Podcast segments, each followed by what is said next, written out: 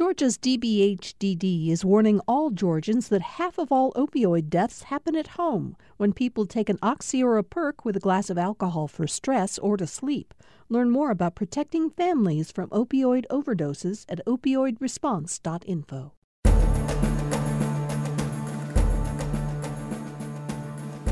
A lot of people up very, very late last night watching election returns, but put down your bottles of Valium no matter what anxieties you're feeling feeling right now. We've got a great panel here to break down all the results and tell you exactly uh, how things are developing because this election is still very much alive and well. Um, I, I, do, before introducing the panel, want to I, I want to say something that I tweeted out early this morning because it's going to come into play in our conversation today. Um, the President of the United States has many, many powers. We all know that. But a power that President Trump does not have is to declare who the winners are of elections. And that includes his declaration last night that he won the presidential race. Now, that matters very much right here in Georgia uh, because Georgia could now play a crucial role as we're still waiting to see who did, in fact, win the state in the presidential contest in deciding whether it's Biden or Trump who were uh, sworn in on January 20th. All right, let's get right to. Oh, one other quick note. Uh, we're going to do two live shows again today. We'll be live at 2 because the situation is so fluid that we want to stay on top of all the news as it develops. Okay, let's get right to it. You know, Earlier this morning, I sent the AJC political reporter, Greg Bluestein, a quick note. I said, Greg, I always love having you on this show. I know you've been up all night. I know you must be tired. If you really want, I'd be glad to give you a pass. And you wrote back, Greg, I'm in with an exclamation point. You are relentless. You're relentless, Bluestein. I guess this is our Super Bowl combined with our final exam combined with everything else. But uh, yeah, I, I maybe got an hour sleep last night, but that's what we're that's what we signed up for here in Georgia in battleground that's, Georgia. That's that's exactly that's exactly what it's all about. Um, we're really happy that you are here to help us interpret how things are developing in the state of Georgia. Um, Dr. Andra Gillespie uh, joins us. She's, of course, professor of political science at Emory University and the director of the James Weldon Johnson Institute on Race and difference. Um, Andra, I understand you were up late last night for uh, Channel 11 here in Atlanta, right? Uh, yes. Um, I'm going on fumes right now, but I'm feeling okay. So I have a little bit of mm-hmm. second wind, even though I got a little bit of sleep last night. Okay. Your colleague from Emory University's Department of Political Science, Dr. Alan Abramowitz, uh, is with us. Uh, Alan, not much rest for you, I'm sure, either. No, I did get some sleep. I got up very early. Um, had to, you know, catch up on what, what the results were showing at, at 5:30 this morning. Um, so it's yeah. been it's been a long um, night, and, and and we've got a ways to go. Yeah, we sure do. And Dr. Audrey Haynes is with us. Uh, Audrey, uh, of course, she's political science professor at University of Georgia and also oversees the applied politics program, which she created out at uh, UGA. Um, Audrey, were you up all night? Well, I wasn't quite up all night, but I was up very early yesterday because we were running a um, voting behavior study across a lot of Georgia precincts, looking at how people interacting with their new machines. And then Chuck Bullock and I and Professor Joe Watson were helping our Grady students uh, up until about 11 o'clock doing commentary, even though we were all virtually you didn't have anything to really say because so many of the results weren't in at that point in time. Um, well, thank you for being with us as well. Uh, if if it's all right with you, I'd like to start with what we do know definitively uh, this morning. Um, Greg Bluestein, the starting point for that, I think, uh, would be that Kelly Loeffler did win what was essentially a Republican primary within the jungle race, the 20 candidate race uh, for Senate seat number two. Uh, she beat Doug Collins, and uh, he very quickly conceded in a very gracious way, said he was going to support her. And she sent back a note saying, You're a great conservative, which is certainly not the way she was describing him for the last uh, year. Greg? No, I was surprised at how quickly that race was settled, though. I mean, she she's up by about six percentage points. Um, she's actually closer yeah. to Reverend Warnock, the Democratic frontrunner, right now in the polls than than she is uh, to Doug Collins. Um, so that that tells you a lot about the state of the race. I think that her her ad onslaught really worked and really helped with with voters who might have just been going to vote for President Trump and you know didn't know too much about either of the candidates and just kind of went down and picked her. Uh, so they both were, of course, trying to out Trump one another. Um, and you're suggesting that uh, it may have been the ads that convinced people that she was truly uh, the Trump candidate in this mm-hmm. race. Yeah, you're talking about a candidate who spent between her and her husband about 30 plus million dollars promoting her campaign, most of it on the airwaves. So I think that that that that had an effect. Doug Collins, the four-term Congress, congressman, tried to kind of uh, counteract that with free media, with all sorts of attention-grabbing things uh, and, and, appeals to grassroots conservatives. But I think in the end, just the add-on slot. And if you look at where she won, um, she she got second place behind Reverend Warnock in all these Democratic-leaning counties in Metro Atlanta. Um, so she was the you know she was the top Republican choice in the most populous parts of the of the state, um, and she held her own in, in in North Georgia, which was supposed to be Doug Collins's main uh, uh, fertile ground, and you know she did really well in Northeast Georgia. So I think that's that's what put her over the top. Yes, and you know, in a race where you had two people who were very conservative and trying to um, uh, show everyone how conservative they were, I think in the end, especially the stuff in North Georgia and across the state, the fact that Kelly Loeffler was hanging out with Marjorie Taylor Greene, but also at the very end, Governor Kemp came out and did some you know, very specific ads. And if you're sort of torn between two that you think are kind of the same, you look for those kinds of cues, and they may have helped people in the end decide which way they were going to break. So even though Trump didn't come in and give a cue, the governor did give a cue. Andra, uh, uh, Doug Collins had the support of Speaker David Ralston, who traveled the state, mostly campaigning for legislative uh, candidates, Republican legislative candidates, but of course also putting in a good word for Collins. And uh, obviously, uh, Governor Kemp, who appointed her to the seat, was out there for um, Kelly Loeffler. Uh, so Governor Kemp shows a little more muscle than the speaker in this race. Is that a fair way to uh, say that? Um, well, I think it's fair uh, to say that Governor Kemp won this particular battle. Um, but if we look at the state legislature, we might say that, you know, Speaker Ralston still has juice. So, you know, I think we're still looking at there yeah. being sort of a balance of Republican power between the two of, between the two of these people. And I, I'm cautioning against reading too much into the fact that, that Kemp won the, the Loeffler Collins fight. Oh yeah, I mean I think that's right. Uh, it, uh, just in terms of this election itself, I mean Ralston has not lost his the power that he holds in the legislature, although he's going to get a challenge uh, when they come back into session for the speakership. Alan, you want to weigh in? Well, I want to say what I think is really the the big story of this election in Georgia, uh, which, which, which is that we're seeing the continuation of this uh, long term trend uh, of the state trending towards the Democrats. Um, so Joe Biden may or may not end up winning the state, although right now I think I think uh, he's maybe got a slight edge uh, once all the votes are counted. Um, but but you know that's a big shift over the last eight years. Uh, and where we look at where is that happening, um, I mean it's it's happening in the Atlanta suburbs. Uh, and those suburbs, you look at uh, the vote not just in the traditionally Democratic suburb uh, areas of Fulton and, and DeKalb, uh, but you look at Cobb and Gwinnett and Cobb County went big for for Biden in this election, um, and there's still some yeah. votes out there. Uh, and you know, uh, meanwhile, you know, the small towns in rural Georgia remain very, very, very Republican.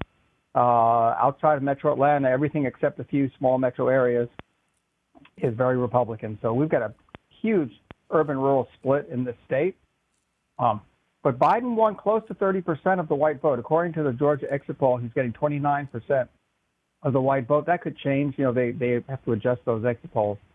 Um, but I think it'll end up close to that. And, and that's, that's you know, what everyone's been saying is, is really necessary for a Democrat to win statewide in Georgia is get close to 30% of the white vote.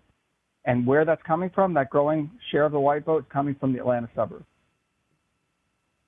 Um, actually, I want to uh, get. We're going to dig down even deeper into the presidential race in a few minutes. I don't want to quite leave the Loeffler uh, uh, race yet against Warnock because I want to make sure our listeners do know, Greg, we're going to now have a runoff between Loeffler and Warnock on January 5th, which means all of our holidays are ruined. yeah, you're exactly right. And by the way, still still a potential for another runoff that day too. But uh, one of the yes. other interesting yes. things that happened in that was yes, Reverend Warnock was the Democratic frontrunner and led the led the vote as expected, but he was closer to 40% in some of the most recent polls. He ends right well, at least right now, there's still votes outstanding, but he's around 32% of the vote, so not as high um, as he could have been. And the, I think the one of the fascinating parts of this is all the Democratic hand wringing over Matt Lieberman, the son of the former Senator Joe mm-hmm. Lieberman, not getting out of the race. Matt Lieberman's at 3% of the vote right now. You know who's higher than him? Uh, a Democrat that we barely talked about, Deborah Jackson, the former mayor of Lithonia. She got more than 300,000 votes, about 7% of the overall uh, ballot. Um, and we, you know, she, she ran a very under the radar campaign. All right, we're going to have plenty of time to talk about that runoff in the weeks ahead, and we certainly will. But let me again uh, go to uh, things that we know for certain at this point. Alan, you just mentioned that we uh, certainly learned in this election more than ever before the metro Atlanta suburbs are truly now uh, as they're blue. And you point out how, how big the vote was in Cobb for Joe Biden. Uh, but also, we should say that Lucy McBath secured her seat against Karen Handel in the mm-hmm. 6th district and Karen uh, Carol Carolyn Bourdeaux, the Democrat in the 7th district race, uh, the apparent winner over the Republican Rich McCormick in the mm-hmm. 7th we knew we knew Gwinnett was becoming increasingly blue, but this also means that Forsyth, which has been a Republican county, just doesn't have the power anymore. Or maybe there's some voters up there starting to look at Republicans. But Northwest and Northeast Georgia, uh, suburban, are now blue counties. Yes, Alan. Yeah, I mean, if you look at um, the seventh congressional district, uh, the bulk of it is Gwinnett County. That's where Carolyn Bourdeaux uh, piled up big margins. Um, uh, I, I haven't looked at the uh, breakdown by county in this election, but I suspect Forsyth still went pretty heavily for McCormick, um, but it's being outvoted right now. Uh, the population growth is primarily in the Gwinnett part of that district. Now, uh, it, what we're going to have to watch is uh, what happens to that district uh, with re- when redistricting happens next year.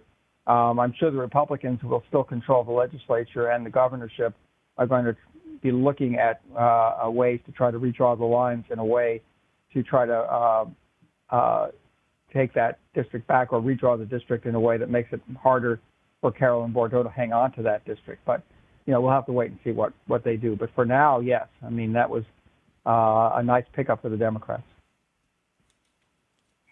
Oh, I mean, I completely agree with with, with Alan's assessment. Um, and the thing that I'm always interested in looking at is which particular metro county is going to be next. So I think, you know, we had sort of the small kind of in town version of Blue Atlanta, and we started seeing it extend outside of the perimeter. It seems like it's deepened.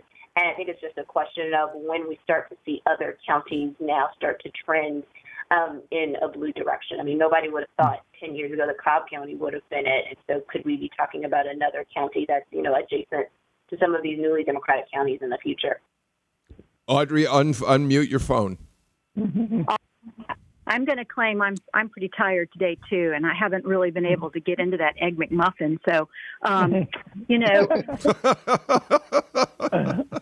one of those things that we're seeing, which I thought was surprising, is that um, if you look at the exit polls, Trump was doing a little bit better in Georgia in suburban areas than we would have expected. I think there was more there was more um, hope among Democrats that he would do, um, you know, better. And one of the things we're seeing is that he he, he did better among the middle class, if you can trust the exit polls that are coming back too. And that suggests that even in Georgia, you know, the economy issue seems to have been driving some of those votes um, for the areas that he did better than expected.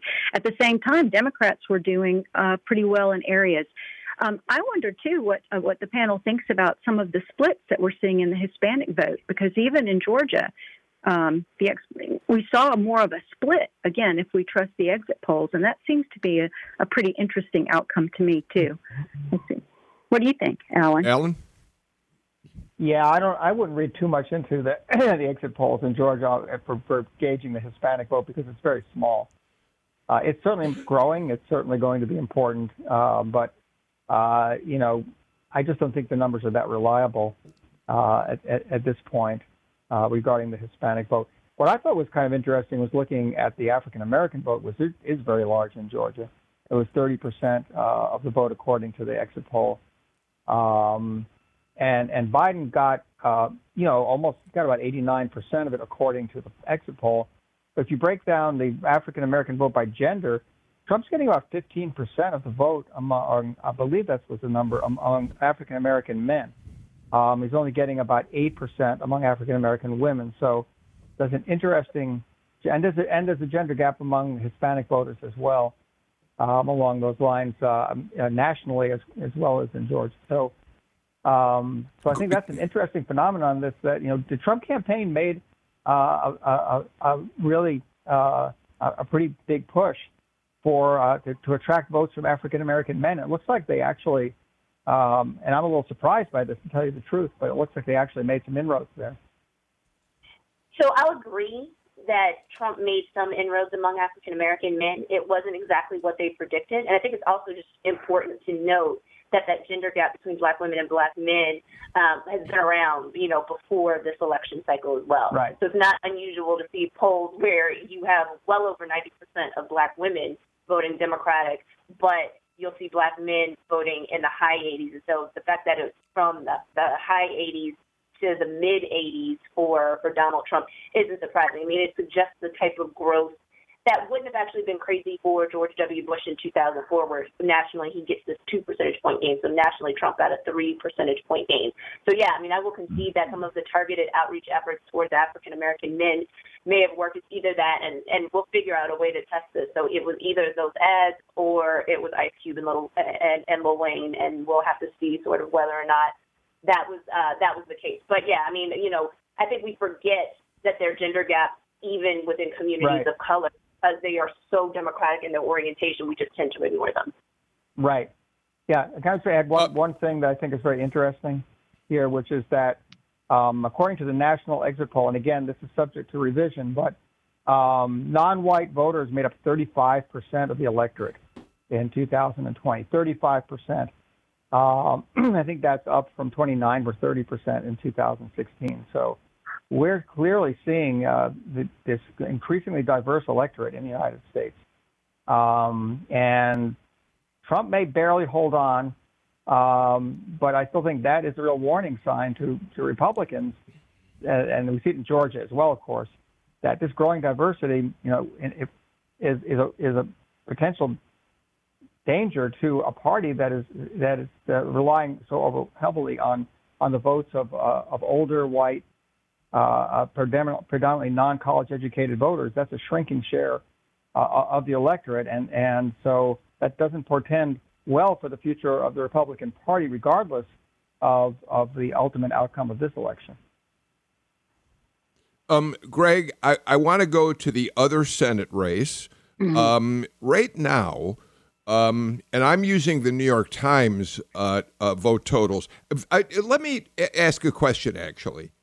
I've been trying to look at election returns on the Secretary of State's website, and I keep refreshing the page, and the totals on their Secretary of State, Georgia Secretary of State's page, they have a timestamp of like 1:55 in the morning. If there's somebody in the Secretary of State's office who happens to be listening to the show right now, could you explain to us why we're not getting updated numbers from you? Because I would think you're kind of the official uh, uh, talliers of the vote. Nevertheless, Greg, uh, in the uh, in the New York Times tallies, David Perdue has been hanging just at the edge of 50% plus one virtually all night long. He's got 50.8% of the vote to Ossoff's 47% of the vote.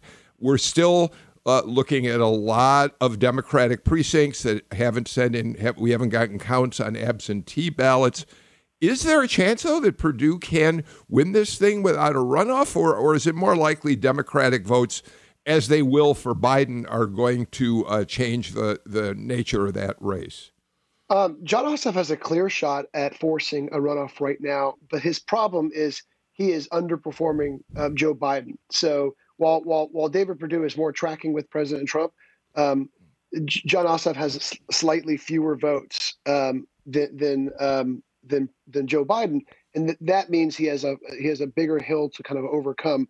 Of course, all he needs to do is get uh, David Perdue under that 50% mark, and as you mentioned, he's at 50.8 right now. So he's looking at narrowing that margin, and we still have got votes, uh, particularly in Metro Atlanta, that are still outstanding. And about that Secretary of State's website, one of the confusing things that we hope your the listeners understand is when the Secretary of State's website says all precincts are reporting, yet there's still outstanding votes in so many of these counties.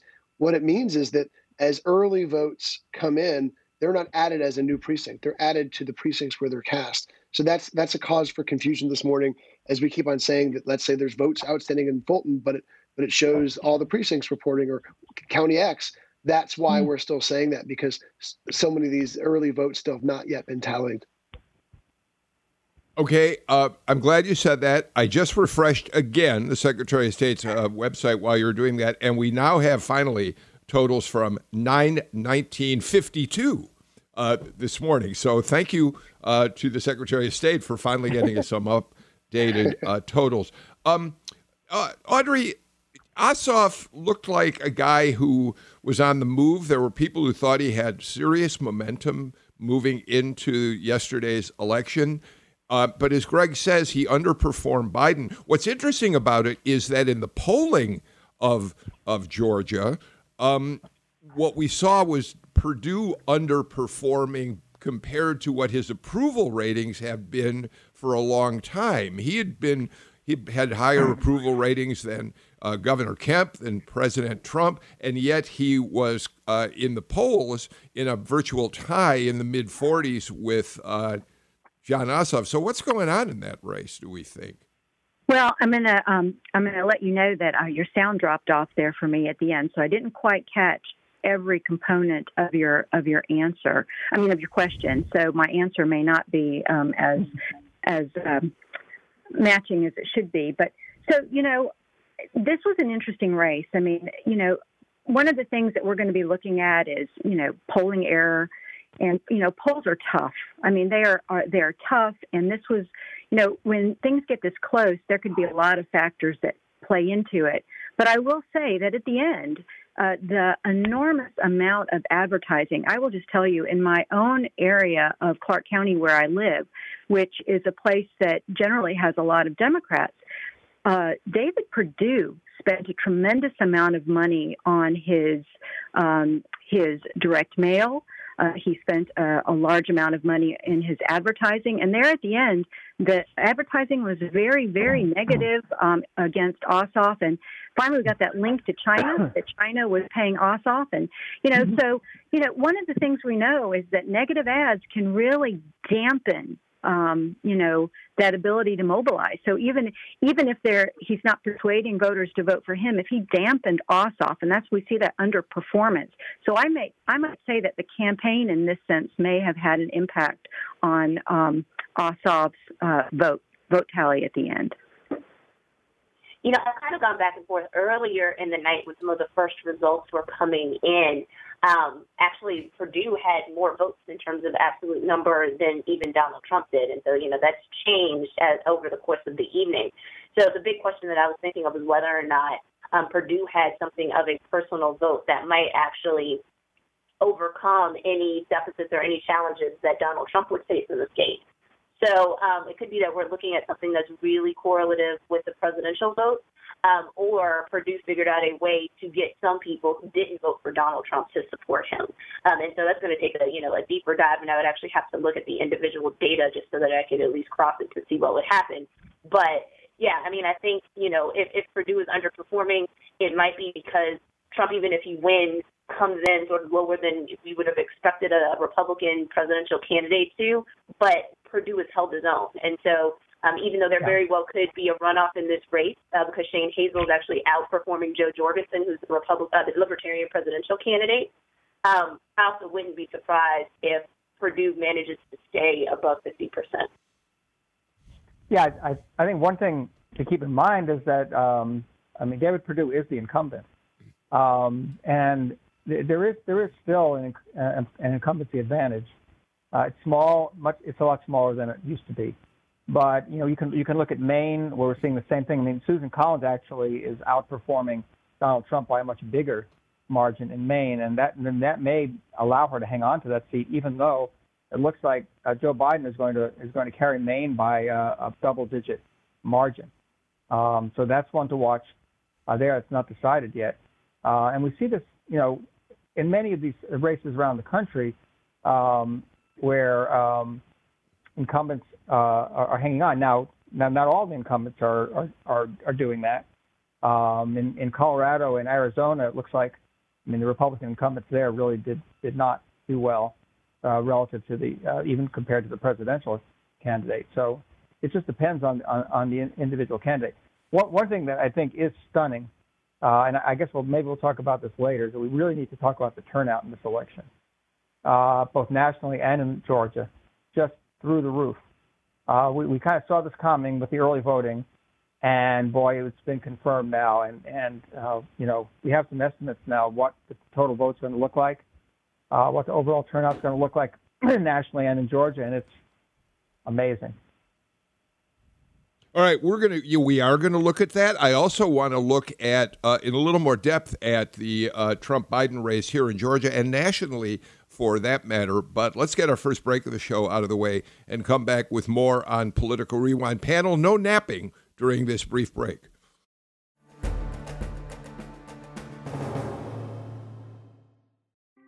Thanks for listening to Political Rewind. If you like this show, you'll also like Georgia Today. It's a daily podcast from GPB News, bringing you compelling stories and in depth reporting that you won't hear anywhere else. Join me, Peter Biello, for this quick and convenient way to get the best of GPB News' extensive coverage of the topics that matter to you, delivered directly to your device every weekday afternoon.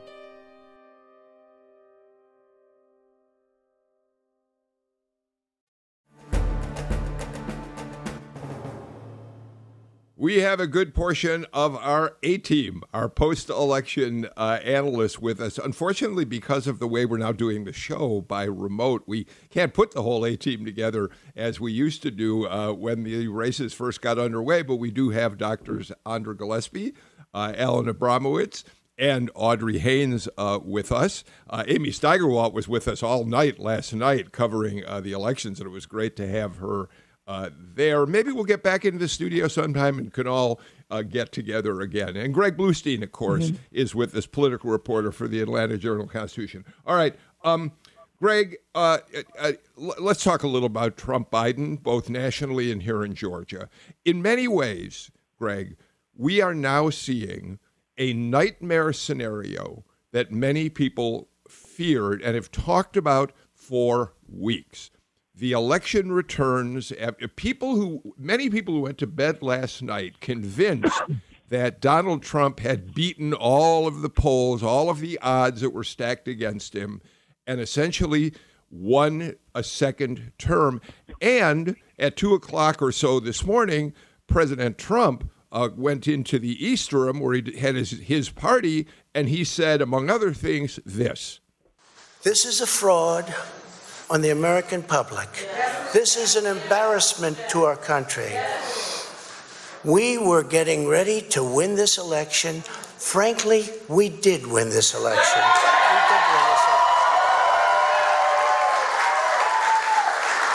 So, our goal now is to ensure the integrity for the good of this nation. This is a very big moment.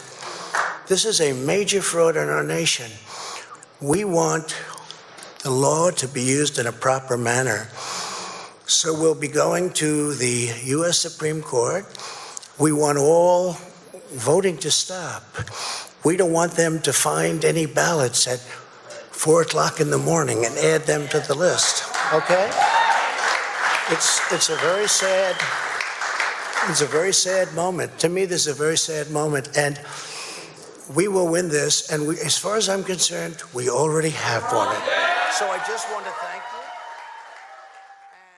So, uh, Greg, the country is already uh, so tense, so terribly divided. So there's been so much anxiety over this election, and President Trump at two, two o'clock this morning uh, chooses to uh, light the uh, the the, the, the uh, uh, pile of of anxiety wood that's built mm-hmm. up. Um, I want to give each of you just a chance to respond both to what you heard the president say and to the whole situation we find ourselves in. Greg?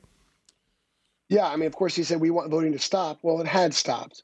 It was just being tallied, right? Mm-hmm. And and I think, I hope that most of the electorate uh, recognizes that because the media has been foreseeing this scenario for a long time. It's exactly why Joe Biden was going for the route. He was going for uh, Texas and, in Georgia to make it so that it wasn't going to be close. And look, exactly what we thought was happening was happening too with vote vote by mail. That and when Democrats were encouraging and aggressively urging their supporters to vote early absentee or in person, um, that means that those, especially those mail-in ballots, get tallied later. It takes longer to tally them, and that's why you're starting to see um, Joe Biden uh, either close the gap with with with Trump in these battleground states or uh, over overpass overcome him and uh, and we saw this coming, and that's why we've been kind of pleading with with our readers and, and the electorate at large just to be patient with with these votes. So, you know, I, there's been a couple of things. I, I've said a lot on Twitter, so if you want to look, you can look at it Andra Gillespie. And I was uh, t- texting or uh, tweeting in, in real time sort of when that speech happened. But in general, in terms of waiting for the vote, we are not four year olds with a marshmallow in front of us that we can't eat. We are old enough to be able to wait and old enough to understand what's going on. Um, it's unfortunate that the president doesn't want to behave in that way, but I think the rest of us can and we have to. But I also want to put this in perspective. So, based on sort of like the counts, there are about 135 million votes that have been counted already. The estimates are that this is a 160 million vote election. And so, what President Trump suggested in terms of trying to stop the count last night was to not count the votes of 25 million people, some of whom I am sure voted for him. That is unconscionable. Audrey? So I would add, uh, you know, one sideline is that uh, President Trump sounded amazingly like Mr. Burns from The Simpsons during that that uh, discussion to me. But also, it just gives more credence to this notion that he is unconcerned about the erosion of democratic norms that have happened under his administration. And once again, you know, one moment we we um, hear him declaring that the election is fraudulent, and then the next moment we hear him declaring that he's won and they're trying to steal the election that was not fraudulent but now is fraudulent.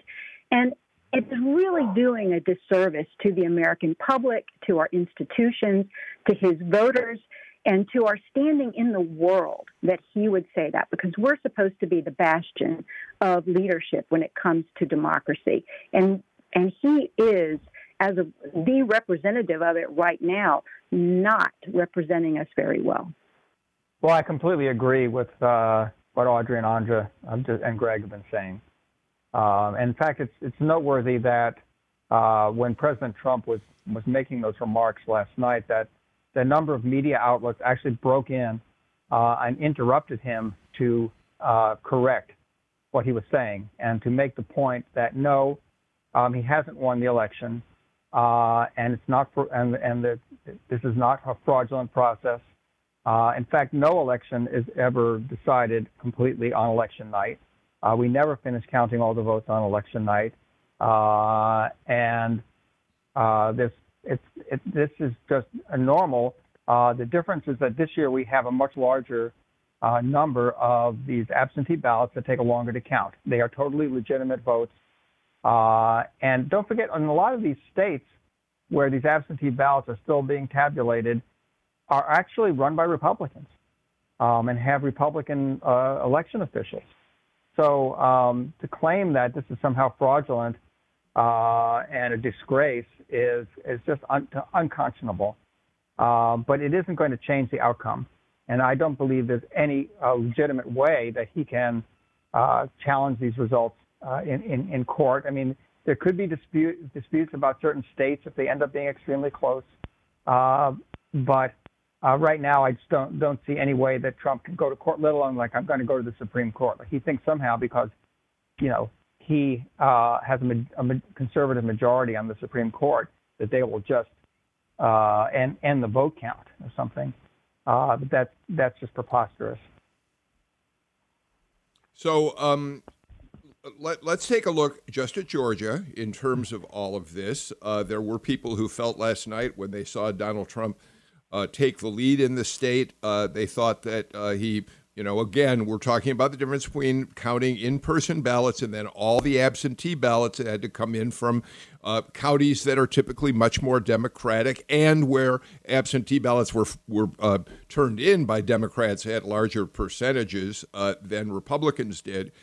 Uh, and they thought, well, Trump's won Georgia after all the efforts Democrats made here, just to be uh, uh, uh certain of what we're talking about here. As of 9:30 this morning, again, now that we've got new numbers from the Secretary of State's office, Donald Trump does have 50.4 percent of the Georgia vote, and Joe Biden has 48.3 percent. Now, I know numbers are hard to deal with on radio, but let me tell you what that means.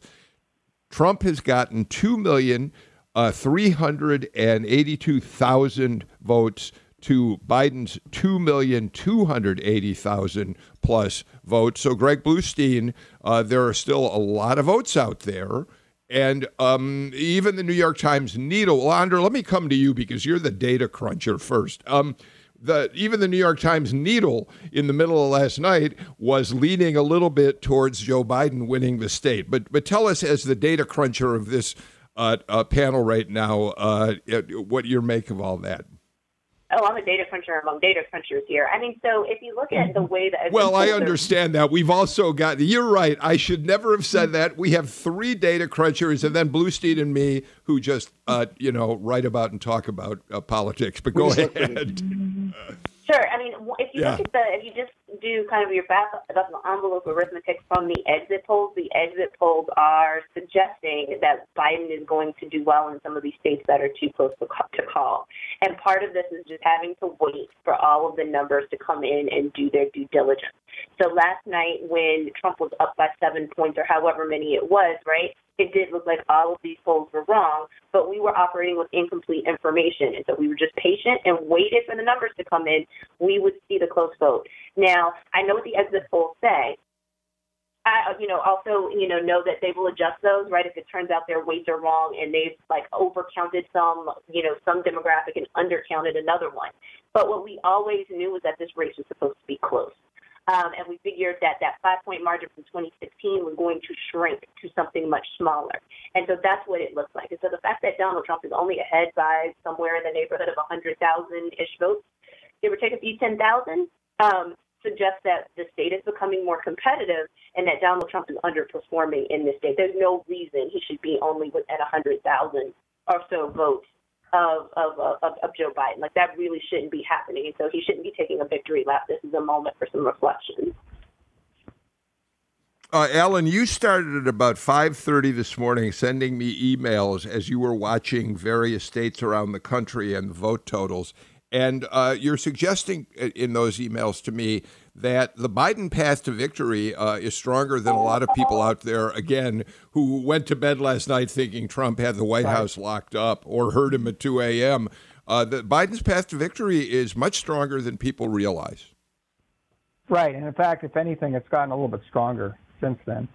Um, so we know uh, Biden's already leading in Arizona, and Arizona may or may not have been called already, but Biden is leading in Arizona. He's leading in Nevada. He's expected to probably win there. Um, he's leading in Wisconsin. He's probably going to win there. He's now taking the lead in Michigan, apparently. I saw uh, Audrey, I think, just uh, a message about that. So he's taking the lead in Michigan. Um, that's only going to grow. Um, that's all he needs. Um, if he just wins those states where he's now leading, um, he will get to 270 electoral votes, and that's you know that's one more than he needs to uh, to win for a majority in the electoral college. But he also has uh, a, a, real chance to win both Georgia and Pennsylvania. Um, so uh, right now, Pennsylvania, he's still got a big deficit, but there are a lot of absentee ballots out there, and Nate Cohn, who's the New York Times sort of data guru, um, has projected just based on the ratio of absentee to election day votes that are outstanding in Pennsylvania, that when all of the votes are counted, that Biden is likely to win Pennsylvania. Uh, not certain, uh, but but uh, they're projecting he will win by a couple of points.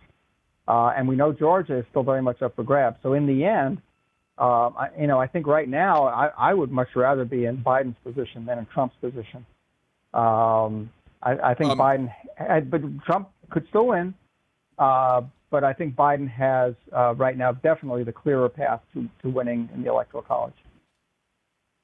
And if you if you look at where those outstanding ballots are still remaining in Georgia, if if you're Biden's campaign, you feel like there's enough because you're looking at Dougherty County, which is Albany. You're looking at DeKalb, of course, the, the biggest Democratic stronghold. You're looking at Chatham. You're looking at Bibb County. You're looking at Richmond County. You're looking still at still some in Fulton County. Whereas there's still some Republican-leaning counties with absentee ballots outstanding. Those are much smaller counties, um, with the exception of Houston County, uh, which is the biggest trove of Republican votes. Other than that, you're talking about very small uh, uh, rural counties with just a few hundred or, or, maybe a few thousand votes between them. So mm-hmm. Uh, Republicans will will will build. Uh, you know, they'll, they'll get a few more. They'll get some more votes, but Democrats have real chance to cut in right now. Yeah, I think I agree. You know, Audrey, what's interesting. To... I'm sorry. I think I think Biden is a slight favorite to win Georgia right now. Mm-hmm. I'm sorry, Alan. I didn't mean to cut That's you okay. off. Uh, Audrey, no what's problem. interesting to me about this race What's interesting about this race here, in terms of looking at returns, is you know a lot. All of us on this panel are used to watching returns in a state like Georgia come in over the course of a night or even into the next morning, and we're used to this notion of rural counties reporting out faster, and it's mostly in-person votes. And there's a big surge of Republican votes, and hours later, when Metro comes in, suddenly uh, the, the Democratic votes begin uh, building. And in a lot of ways, I thought this election would um, unfold a little differently because of all the absentee balloting and all, but in fact, it really hasn't. It's just instead of in person voting from the Democratic metro Atlanta areas, it's now the absentee ballots that are making that surge happen. And it's just a question of whether it's enough to overcome the red votes uh, that have already come in. Right, and you know, again, we there was a lot of um, uh, of discussion of that. Um, I would say that when we were talking about media coverage earlier, and this may go to your point too, at sometimes I thought that the media um, you know, was talking about things like underperformance and overperformance very prematurely and really not encouraging people to really understand the dynamics of what was going on. And, you know, we are voting in a pandemic. And I would just go back to the fact that we need to be patient. And the most important thing is every vote should be counted, as Andra was saying. You know, Trump should do everything he can to, um, you know, continue to promote that notion because that is the most important thing that, that we have. Um, and then we'll have some trust in the outcome of the race. And if he wins, that's better for him. And if Biden wins, it's better for him as well. But it's better for the country overall. Got to take a break. When we come back, I want to pick up on something that Alan Abramowitz said a little while ago, and that is the extraordinary number of people here in Georgia and across the country who cast ballots in the 2020 general election. We'll do that after this break.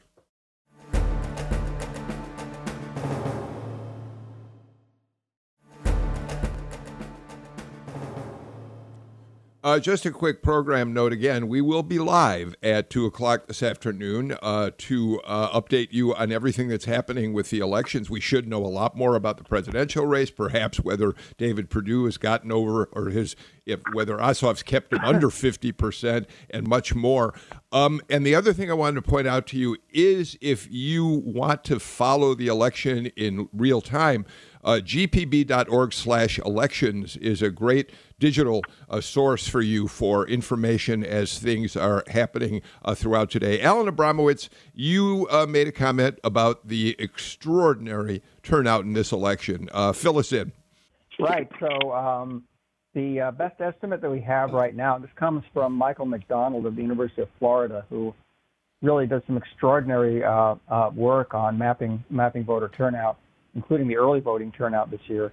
Um, he's estimating now that um, we'll have a total of 100, over 160 million votes uh, after all the votes have been counted. Uh, that's a big increase. I think what was 137 in 2016.